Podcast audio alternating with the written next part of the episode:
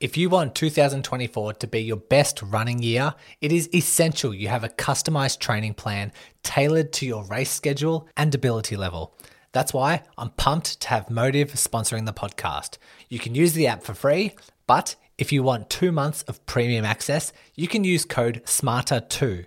Sign up at mymottiv.com. The link will be in the show notes. On today's episode, catastrophizing and kinesiophobia hindering your recovery.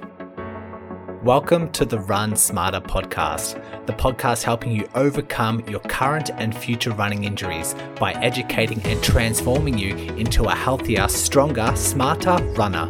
If you're like me, running is life, but more often than not, injuries disrupt this lifestyle.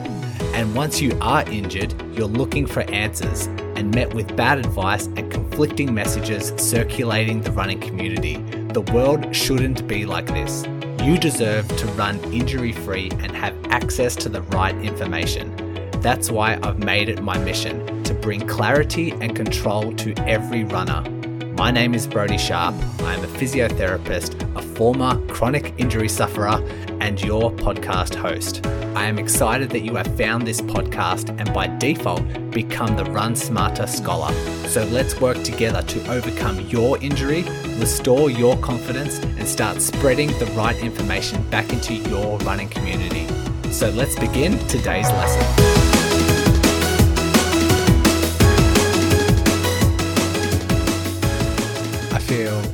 So silly right now. I have an entire sheet wrapped around my computer, my microphone, and myself as I attempt to reduce the echo throughout my room. I have relocated downstairs.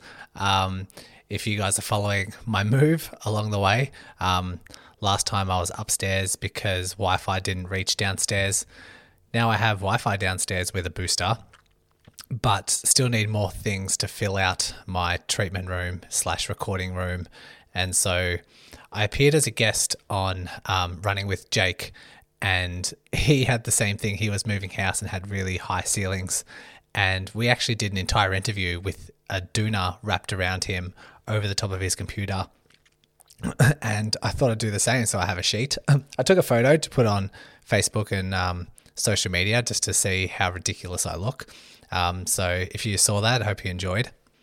What else has happened? Um, in regards to the, my running at the moment, um, slowly building things back up as there was a lot of lack of sleep during the move, a lot of physical like demand carrying boxes during the move. So made the conscious decision to back off my running. Um, even just like our blinds and curtains haven't been installed yet. I think they're getting installed tomorrow, but we've been waking up at 5.30 every morning because that's when it's getting light um, because we don't have any curtains. And so it's bright at 6 a.m at the moment. So trying to get to sleep really early in the morning uh, trying to get to sleep really early and then waking up early so that hopefully i get the um, adequate amount of sleep. But yeah just in this time i think it's a sensible decision to to back off but slowly building things back up now as my sleep is returning to normal once the blinds get installed and sleep improves, um, definitely start ramping things back up. But yeah, we'll take things slow.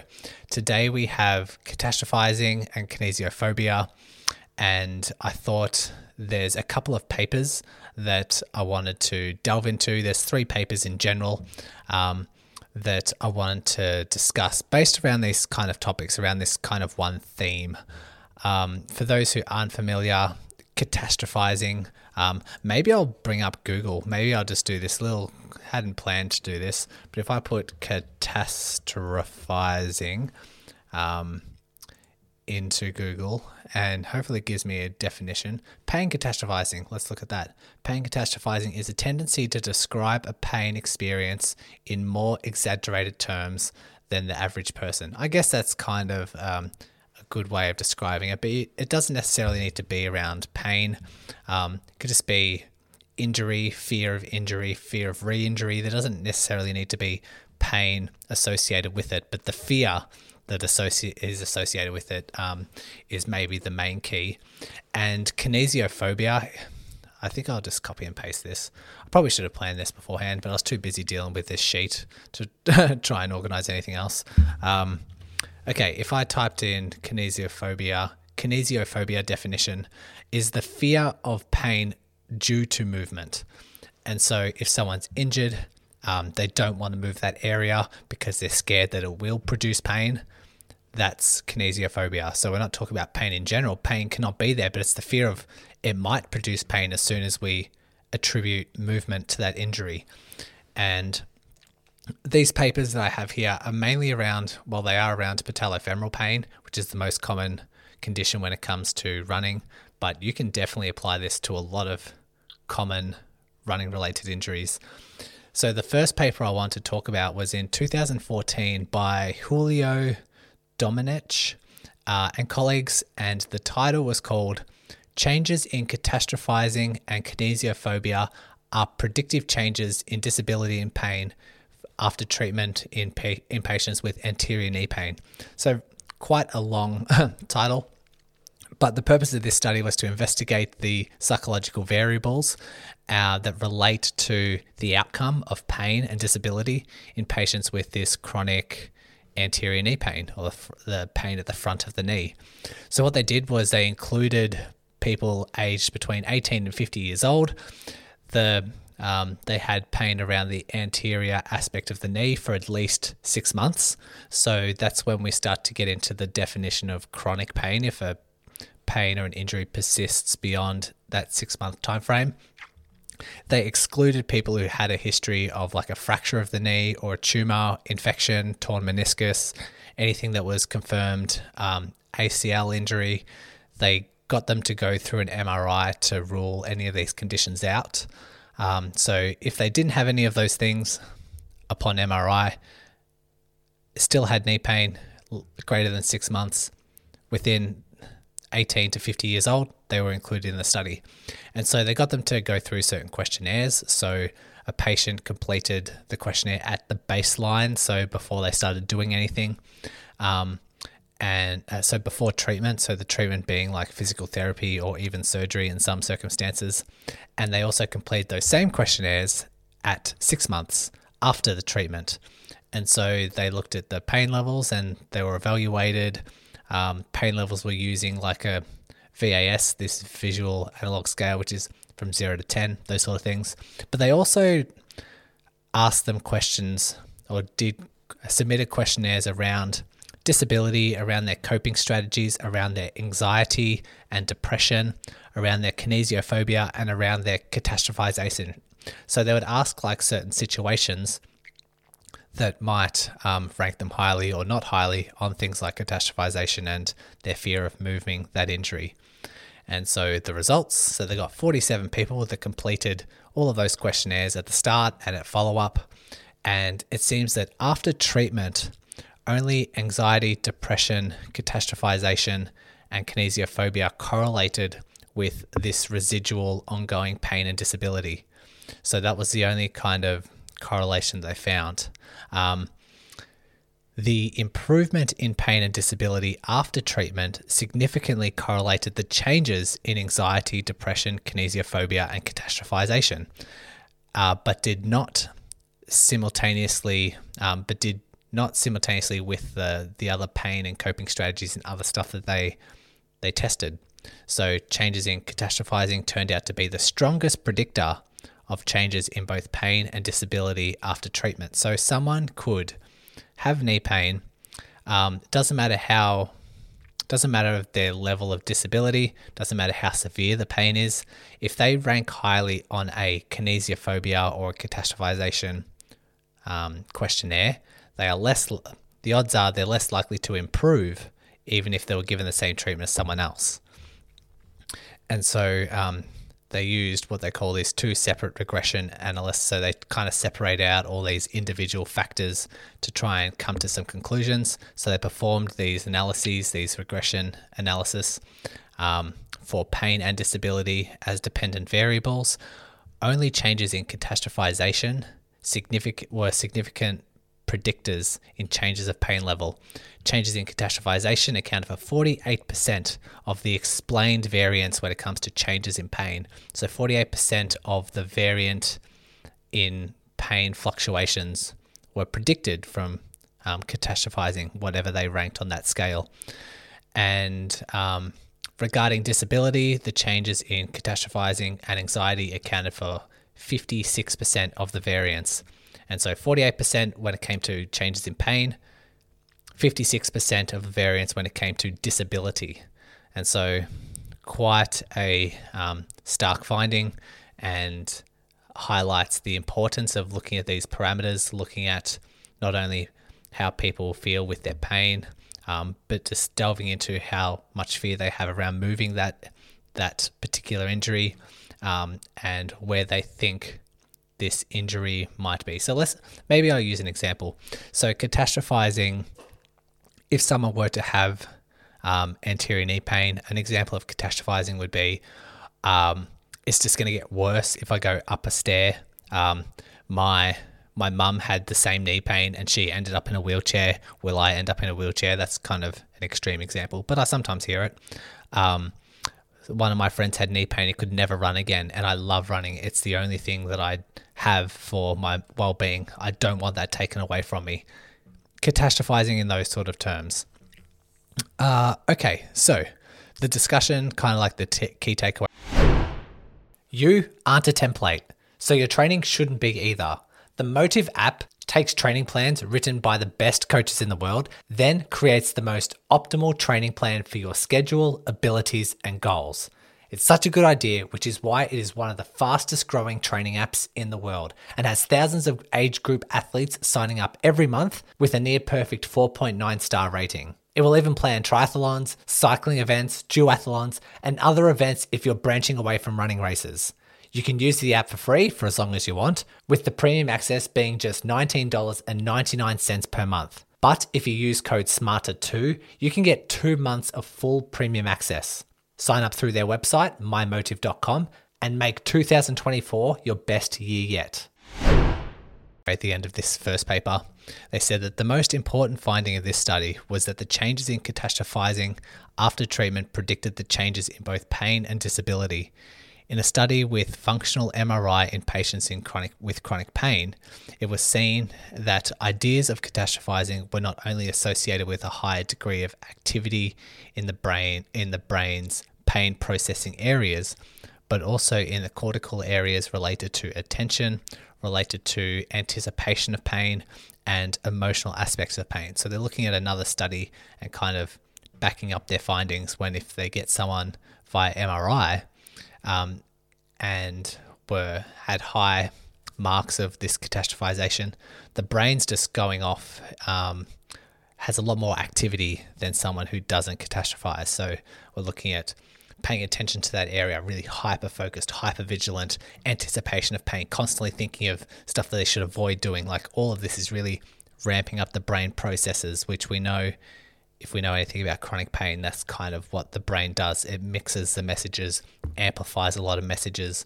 And so it's really important that we focus on these sort of things. So my key takeaways, if you if we know anything about the brain, if we know anything about pain, we know that the brain determines the severity of the pain based on a whole bunch of information about a whole bunch of evidence that it can find. It looks at the area, so you've got your vision, other senses like your um, say proprioceptors or like pain sensors. So it gathers that sort of information. But then the brain's also gathering information around past experiences, around beliefs, around culture, all those sort of things to determine how relevant is this pain, um, how important is this pain, how important is movement, and then we'll assign a certain level of pain according to that. And so if we use that explanation, we can then kind of um, backpedal to this catastrophizing and kinesiophobia. If someone's really hyper vigilant, really hypersensitive, and have all these running thoughts of what could be the detrimental things that could happen, you can just see how this is just ramping up the brain's importance of this area, being like, oh no, we need to really make sure that this we don't injure this further, I'm going to send a lot of pain signals to this area because this is number one on our priority. We don't want to get this worse. We don't want to end up in a wheelchair. We want to be able to run. Let me just make it hypersensitive, make it really painful so that we don't uh, so that we take care of it and we rest it. So this is where those mixed messages really get quite complicated, and it might not be the best thing for you.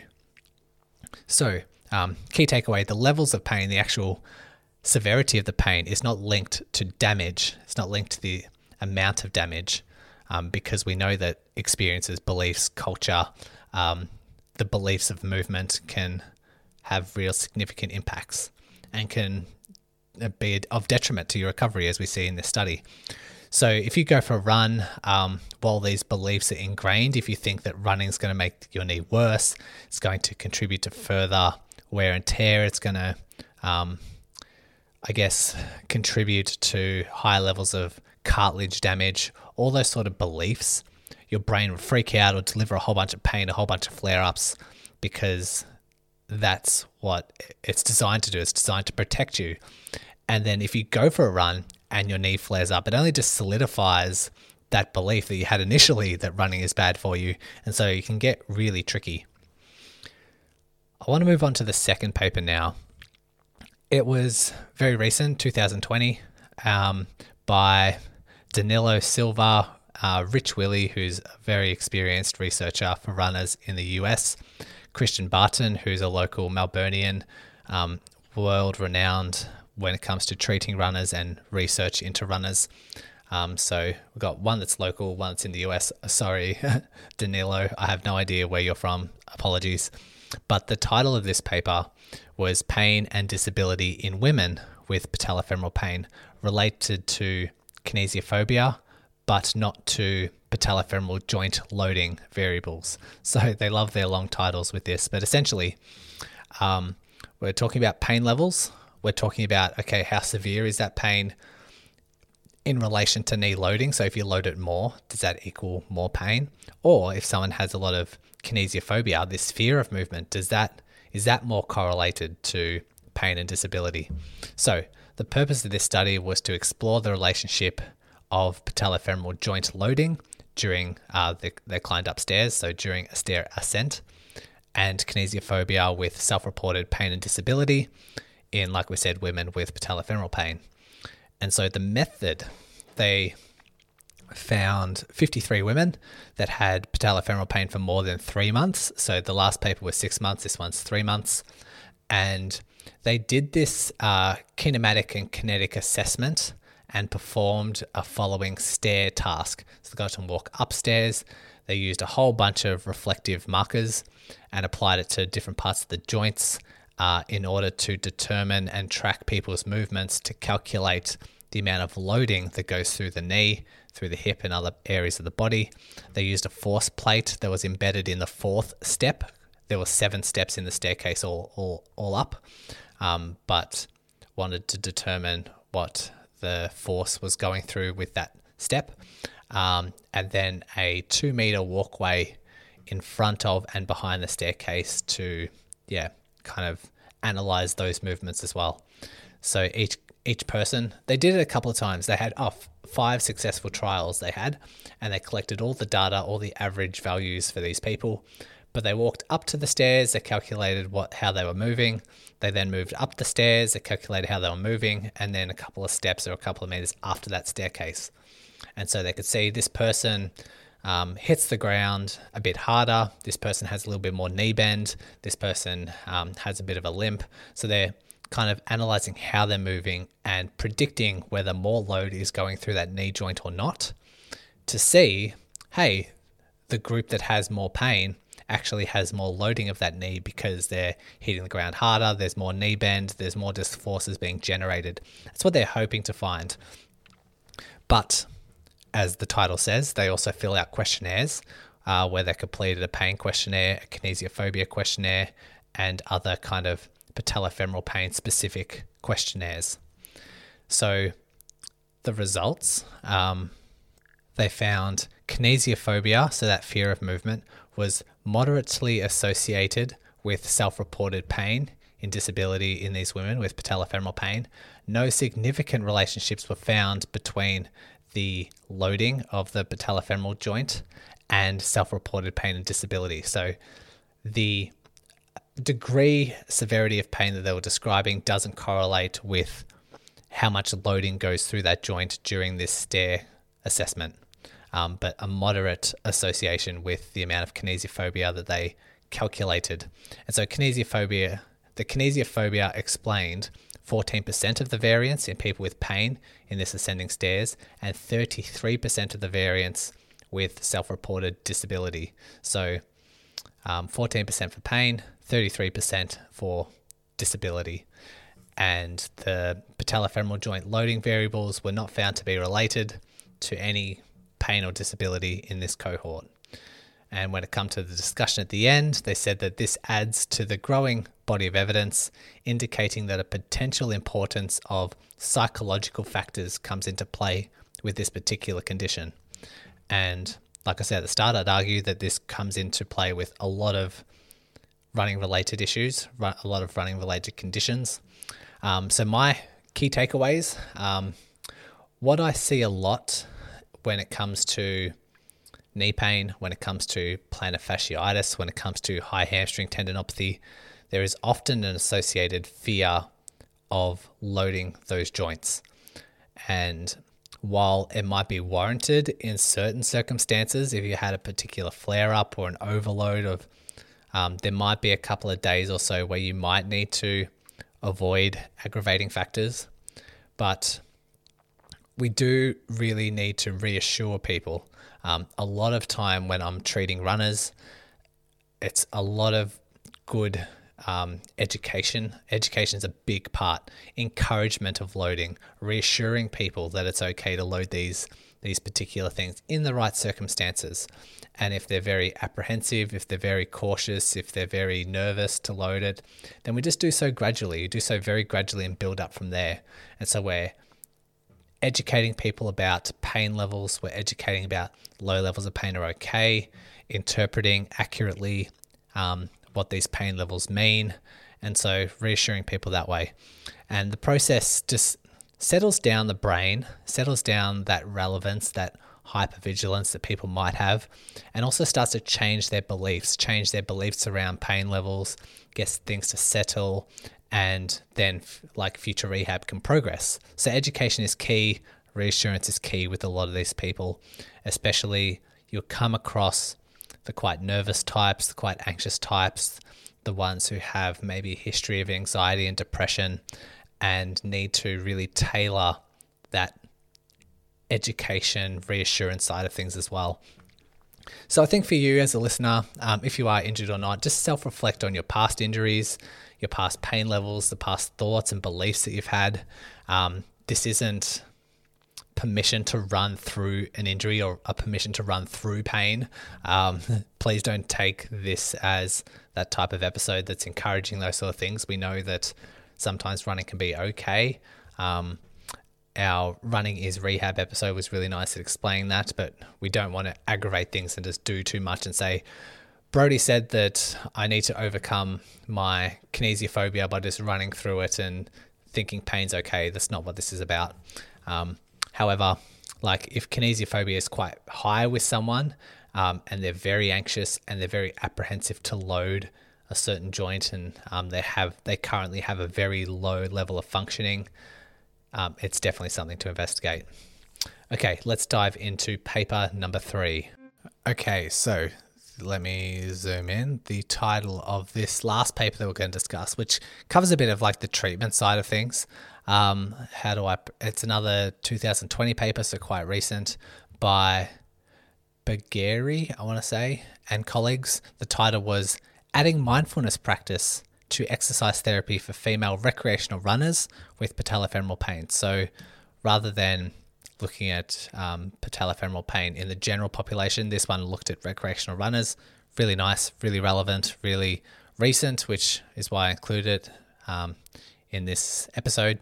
So, the purpose of this study was to examine the effects of adding an eight week mindfulness program to an exercise therapy program on the perceptions of pain severity, knee function, fear of movement, uh, and pain catastrophizing for people with this condition for patellofemoral pain.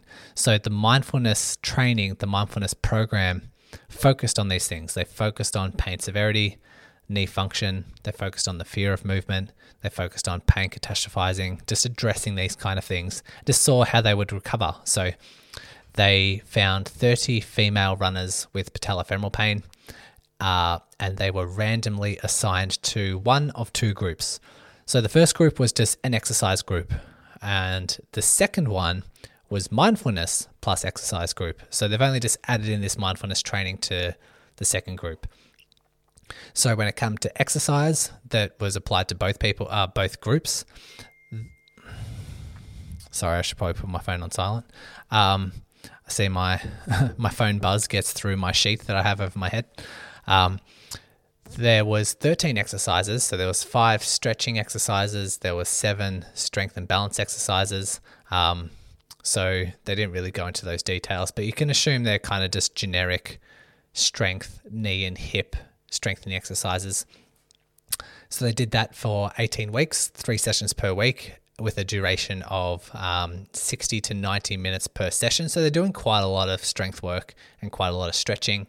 Um, the initial intensity for most of these strength um, exercises was set to a 10 rep max, uh, and then produced, which produced a VAS rating of less than three. If we know anything from studies, um, we know that's pretty good. We want like pain free shouldn't be the desired outcome. We should have low levels of pain, um, provide there's no flare ups. So they said here that the pain rating should be less than a three out of 10. If participants, if participants did all the exercises without aggravating the knee, excessive fatigue, or localized muscle pain 24 hours after doing the exercise, then the load was increased. Participants were given were also given instructions on how to manage their training loads and modify their running accordingly to their symptoms. And they were asked to increase their weekly exercise frequency and reduce the duration speed for each session. Really sound advice. I think that follows in line with everything that we learn within the podcast. We're spreading the load more throughout the week, giving them education around pain levels, definitely progressing their exercises once it's suitable. So, yeah, very sound advice. And so both both groups, group, group one and group two, received those that those exercises. However, group two did the exercises, but also did mindfulness. So mindfulness exercises, um, they received instructions on mindfulness meditation practices such as breathing meditation, such as a body scan meditation, gentle yoga, sitting meditation, and walking meditation. Instructions were expected to increase awareness of the thoughts, increase awareness of the body sensations around, um, increase the awareness of emotions with an attitude of curiosity, openness, and accepted, accepted and acceptance. Got there in the end. So you can see how this mindfulness group starts to address kinesiophobia, starts to address catastrophization because you're digging into your thoughts, you're digging into your emotions, the, the body sensations. Um, yeah, so a really nice approach to tackling the, these sort of things. Uh, where am up to? The mindfulness exercise group received an eight week mindfulness intervention. And in addition to the exercises, and so participants were requested to practice these skills for up to 45 minutes per day. So, quite a lot of mindfulness exercise, 45 minutes per day. Participants were assessed at baseline. They were assessed at week nine, and after the completion of the mindfulness training. Um, so they were assessed at baseline, week nine, week 18, and two months after the end of the intervention. And so, what were the results? At baseline, um, all pain characteristics were the same amongst groups uh, when it comes to pain intensity results. So, pain during stepping decreased more in participants with in the mindfulness exercise group than those in the exercise group at 9, 18 weeks and follow up. Pain during running decreased more in participants in the mindfulness group than um, those in the exercise group at 18 weeks and at follow up. Usual, their usual pain decreased more for the people within this mindfulness group than those in the exercise group at follow up. So that was pain. When it come to function, so knee function improved more in the mindfulness group than the exercise group at, at week 18 and at follow up. the fear of movement. So, fear of movement decreased significantly from baseline to week nine for participants in the mindfulness group, but not for the people in the exercise group. Pain catastrophization. So, pain catastrophization decreased significantly in the mindfulness group from baseline to nine weeks. Um, from baseline to nine weeks, but the exercise group did not. So, their discussion at the end. So, overall, the results indicate that adding an eight week mindfulness intervention to exercises led to decreased pain uh, intensity, decreased fear of re injury, decreased pain catastrophization, uh, improved knee function, and coping and managing with um, knee pain in recreational runners with patellofemoral pain. These findings are consistent with research showing that mindfulness, there goes Jasmine again, showing that mindfulness training can enhance responses to non pharmacological interventions for knee osteoarthritis. So that's what they've found kind of in the past. Other studies that they've done in the past shown that mindfulness can help people with OA. Um, it appears that catastrophizing prone people have difficulty removing their focus from painful and threatening stimuli, exacerbating pain related fear.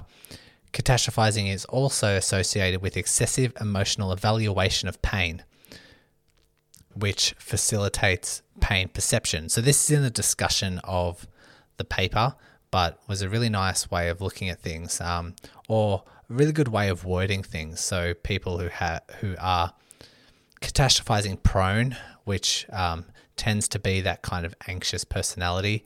They just have um, their painful and threatening stimuli is heightened. Like I said, there's also um, excessive emotional evaluation of pain, those sort of things. And so, yeah, mindfulness was helping with that.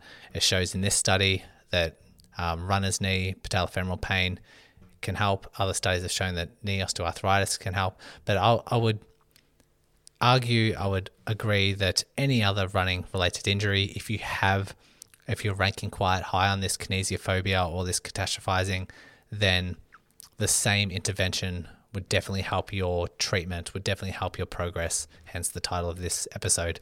So, my final takeaways um, consider your own thoughts, consider your own beliefs when it comes to an injury that you have had in the past or your current injury that you're negotiating, um, and when it comes to that rehab process. So, that might look like someone who is injured, who is struggling to recover, has high levels of pain, high levels of irritability compared to the loading response. So, if they have knee pain and all of a sudden they climb up a flight of stairs and that sparks a lot of pain, there's no, it's a bit of a mismatch compared to the pain they're experiencing and the loading that they have. Um, obviously, if they're associated with a lot of fears, anxiety, and the thoughts that might be hindering you, um, it's this sort of presentation where you might want to consider mindfulness and consider just a different approach to your traditional, um, like physiological rehab tools, where it's just strengthening, load management, return to running, all those sort of things that work really well, but may increase the effectiveness if you start implementing a few of these other mindfulness strategies. So consider consider these findings um, and implement these kind of suggestions if you think think that you or someone you know might be in this category. That's it for today, guys. Um, I hope you enjoyed. Uh, hopefully, I don't think it would be too echoey because I've gone to those extremes. Um, in a, I've just finished interviewing Elliot White um, the episode's going to come out in about three or four weeks or so, but that would be quite echoey because I didn't want to do the interview with him under a sheet. Um, but we'll see how things go. Hopefully, this clinic r- recording room that I have has artwork and has a few more um, bits of furniture and things over the next couple of weeks as I record these episodes because I really don't want to spend a lot of time in this kind of cubby house sheet that I've made for myself.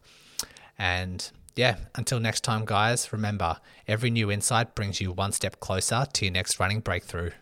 And that concludes another Run Smarter lesson. I hope you walk away from this episode feeling empowered and proud to be a Run Smarter scholar. Because when I think of runners like you who are listening, I think of runners who recognize the power of knowledge, who don't just learn but implement these lessons who are done with repeating the same injury cycle over and over again, who want to take an educated, active role in their rehab, who are looking for evidence based, long term solutions and will not accept problematic quick fixes. And last but not least, who serve a cause bigger than themselves and pass on the right information to other runners who need it. I look forward to bringing you another episode and helping you on your Run Smarter path.